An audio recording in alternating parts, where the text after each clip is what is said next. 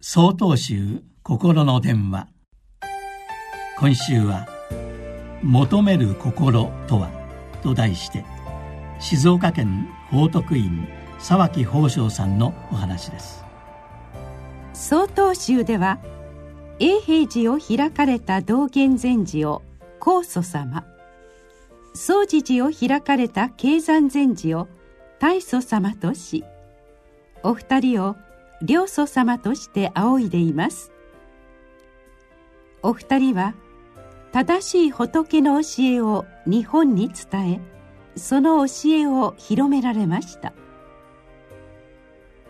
教えを伝え広めるためには当然その前に正しい教えを受けなければなりません。僧侶は師匠を求めて諸方を旅しますが両祖様も正しい教えを求め諸国を歩き続けました。道元禅師は比叡山や京都の建仁寺さらには現在の中国にあたる宋にまで赴かれました。一方の経山禅師は永平寺で出家された後師匠の許しを得て福井や京都さらには和歌山や四国のお寺を巡りながら修行をされました。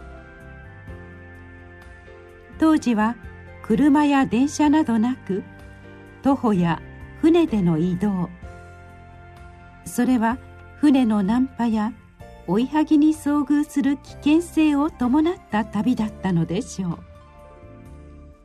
それにもかかわらず両祖様は飽くなき愚道心で歩き続けたのです。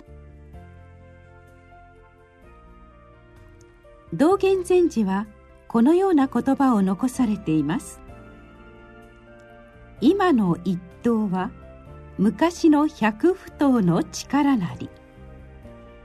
これは失敗に終わった100回の努力があるからこそ現在の結果があるという意味です。